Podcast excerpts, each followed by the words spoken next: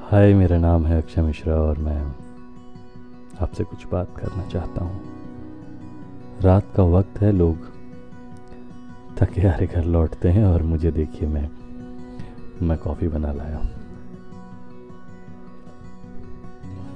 कभी कभी मुझे लगता है कि मुझे कॉफ़ी की ऐसी लत लग गई है जैसे लोगों को सिगरेट और शराब की लगती है।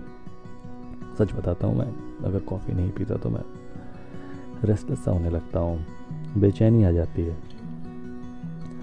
खैर, यहाँ हम कॉफ़ी की बात नहीं करने आए हैं, यहाँ हम बात करने आए हैं ज़िंदगी की, यहाँ हम बात करने आए हैं कहानियों की। कहानियों की इसलिए क्योंकि कहानियों में ज़िंदगी है और ज़िंदगी की इसलिए क्योंकि ज़िंदगी में कहानियाँ हैं। मैं कहानियाँ लिखता हूँ, नाटक रचता हूँ किससे सुनाता हूँ। आप सबके लिए मैं लेकर आ रहा हूँ 18 जून को धप्पा। धप्पा मेरी कहानी है। ये कहानी थोड़ी पुरानी है। पुरानी इसलिए है क्योंकि मुझे पुरानापन पसंद है। पुरानेपन में एक एक अलग सा नयापन छुपा होता है। यही वजह है कि हम पुरानी बातों को, पुरानी घटनाओं को बहुत याद करते हैं। इसमें एक अलग रस आता है। आपने भी कभी नोटिस किया होगा कि जब चार यार बैठ जाते हैं और उसके बाद फिर वो वो किस्सा निकलता है कि तुम्हें याद है यार, जब कॉलेज में हम हुआ करते थे तो तुम ऐसे थे और तुमने वो किया था और फिर मैंने ऐसे किया और ये वही पुरानी कहानियाँ हैं जो हमें ज़िंदा रखती हैं। आज की ये जो प्रेजेंट जनरेशन है, जो अभी जो अभी चल रहा है, वो सब कुछ बहुत फास्ट है। मुंबई अपने आप में बहुत तेज़ है। लोकल ट्रेनें traffic cut throat competition office school हमारे पास वक्त ही नहीं है। ये वक्त की कहानी है। कभी कभी और ख़ासकर मुझे यहाँ लगता है कि महानगरों में अक्सर हम अपने कामों में इतना उलझ जाते हैं कि हम हम अपने परिवार को, उन लोगों को जो हमारे जो हमारे सबसे करीब हैं, जिनके लिए हम सब कुछ हैं, उनको नज़रअंदाज कर देते हैं। एक वक्त ऐसा आता है जब जब वो हमारे पास नहीं होते।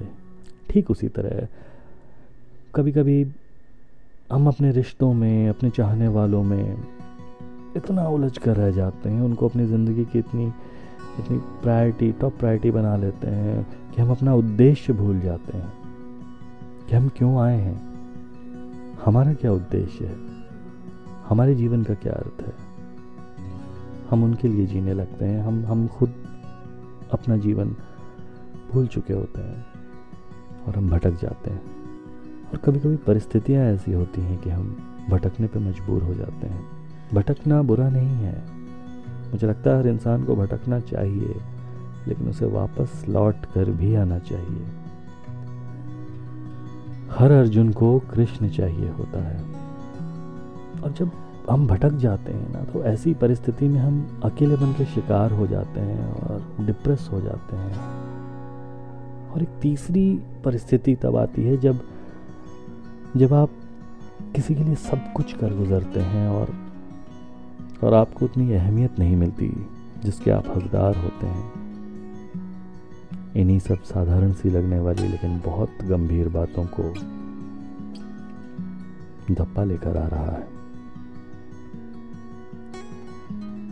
ये वही बातें हैं जो जो इंसान को शेप अप करती हैं, जो जो इंसान को सबसे ज़्यादा प्रभावित करती हैं, उसे परेशान करती हैं, उसके संपूर्ण जीवन को निहित करती हैं। मुझे लगता है कि कहानियाँ जितनी पुरानी हों, वो उतनी ही मज़ेदार लगती हैं। मैं आपको सिर्फ़ पचास साठ साल पीछे ही ले जाऊँगा, इससे ज़्यादा नहीं। जो जो ऑनेस्टी जो भोलापन आज से पचास साठ साल पहले के एक व्यस्क में होता था। ये ये मेरा पर्सनल मानना है, ये मेरा ऑब्जर्वेशन है कि जो आज से पचास साठ हो, जो ऑनेस्टी होती थी, वैसा भोलापन आप आज पाँच साल के बच्चे में भी देखेंगे ना तो नहीं मिलेगा। वो मिसिंग है, वो लापता है। और ये बहुत शोचनीय स्थिति है, बहुत घातक स्थिति है। घातक क्यों है? इंसानियत के लिए। आप एक इंसान है। और इंसान के लिए ये एक बहुत शोचनीय स्थिति है कि अगर आप में भोलापन नहीं है, धप्पा, किसी का पश्चाताप है, किसी की जिद है, किसी की छटपटाहट है और और किसी का किसी का साथ है। इस कहानी की खास बात है कि एक की कहानी नहीं है, ये दो की कहानी है। ये साथ की कहानी है, साथ चलने की कहानी है, साथ रहने की कहानी है। साथ देने और साथी बनने की कहानी है। 1950 में जब मुंबई बॉम्बे हुआ करता था तो ये बॉलीवुड या बॉम्बे फ़िल्म इंडस्ट्री हुआ करता था। उस दौरान कमाल की फ़िल्में बनती थी, जैसे आरज़ू, आँखें, बाबुल, जोगन कोहरा मधुमती। श्री 420 समाधि और उनमें काम करने वाले कलाकार बेमिसाल हुआ करते थे। गुरुदत्त साहब गोपी कृष्ण जी, देवानंद साहब, बलराज साहनी, नरगिस जी, भारत भूषण, दिलीप साहब, मधुबाला जी, अशोक कुमार। ओह, क्या युग था। गोल्डन एरा, उसी गोल्डन एरा की कहानी है, जो आज से करीब पचास साठ बरस पुरानी है। हालाँकि ये कहानी पुरानी ज़रूर है, लेकिन इसमें बहुत सी ऐसी चीज़ें हैं जो जो बहुत नई हैं। कहने को तो हम बहुत समृद्ध समाज हो चुके हैं। हम हम पुरुष प्रधान समाज नहीं रहे, हम औरतों को बिल्कुल कंधे से कंधा मिलाने की इजाज़त देते हैं, लेकिन क्या वाकई ऐसा है? क्या छोटे शहरों में आज भी औरतें चूल्हे चौके तक सीमित नहीं हैं? बड़े शहरों की बात थोड़ी अलग हो गई है, थोड़ी अलहदा है यहाँ पर। महिलाएँ जॉब करती हैं, यहाँ पर महिलाएँ घर चलाती हैं, पति का साथ देती हैं। पति भी बेबी सिटिंग करते हैं, घर पर महिलाओं का हाथ बटाते हैं। लेकिन अगर छोटे शहरों में हम जाएँ तो आज भी स्थिति वही है। लेकिन धप्पा उन औरतों की कहानी नहीं है। धप्पा कहानी दहलीज की है। धप्पा कहानी पश्चाताप की है, रिग्रेट की है, रियलाइजेशन की है। मुझे लगता है कि आज की जनरेशन को धप्पा देखना इसलिए ज़रूरी है क्योंकि अव्वल तो ये नाटक है और नाटक देखने का एक अपना ही रस होता है। जो नाटक देखता है वो इसे जानता है। पिछले दो वर्षों में जब कोविड ने कहर मचा रखा था तो थिएटर आर्टिस्ट आर्टिस्ट और परफॉर्मिंग आर्ट्स के सारे लोग इन सब का बड़ा बुरा हाल था। हमारे बॉलीवुड का बहुत बुरा हाल था। फ़िल्में नहीं बन रही थी शूटिंग नहीं हो रही थी, ज़िंदगी रुकी हुई थी। अब चीज़ें पटरी पर आने लगी हैं। पिछले दो ढाई सालों से मैं इस कहानी पर काम कर रहा था।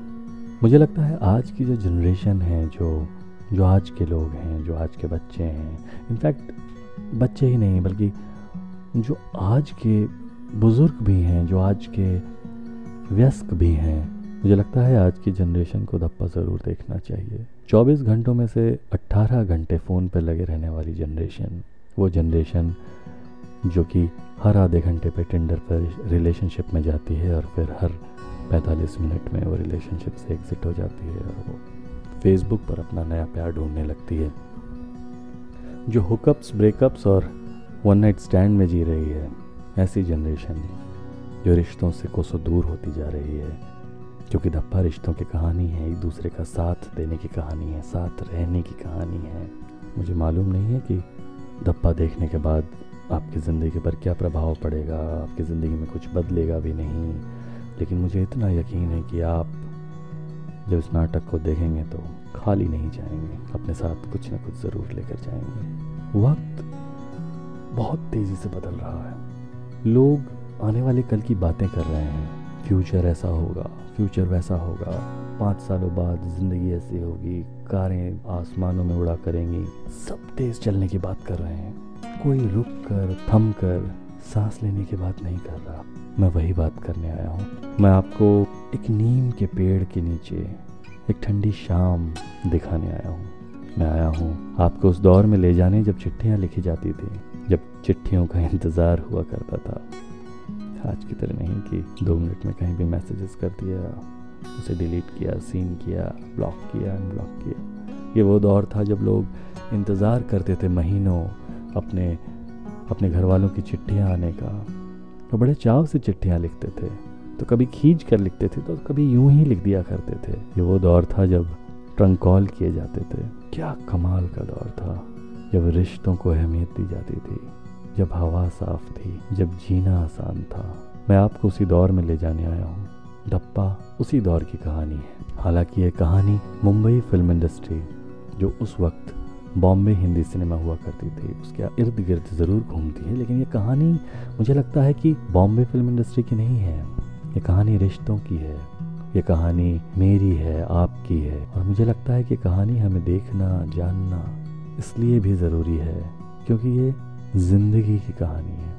बहरहाल, फ़िलहाल टिकट्स बुक माई शो पर उपलब्ध हैं। मैं कल रात को फिर आऊँगा आपसे बातें करने। तब मैं बताऊँगा कि ये कहानी किसकी है। फ़िलहाल आप किसी पेड़ के नीचे बैठिए ना।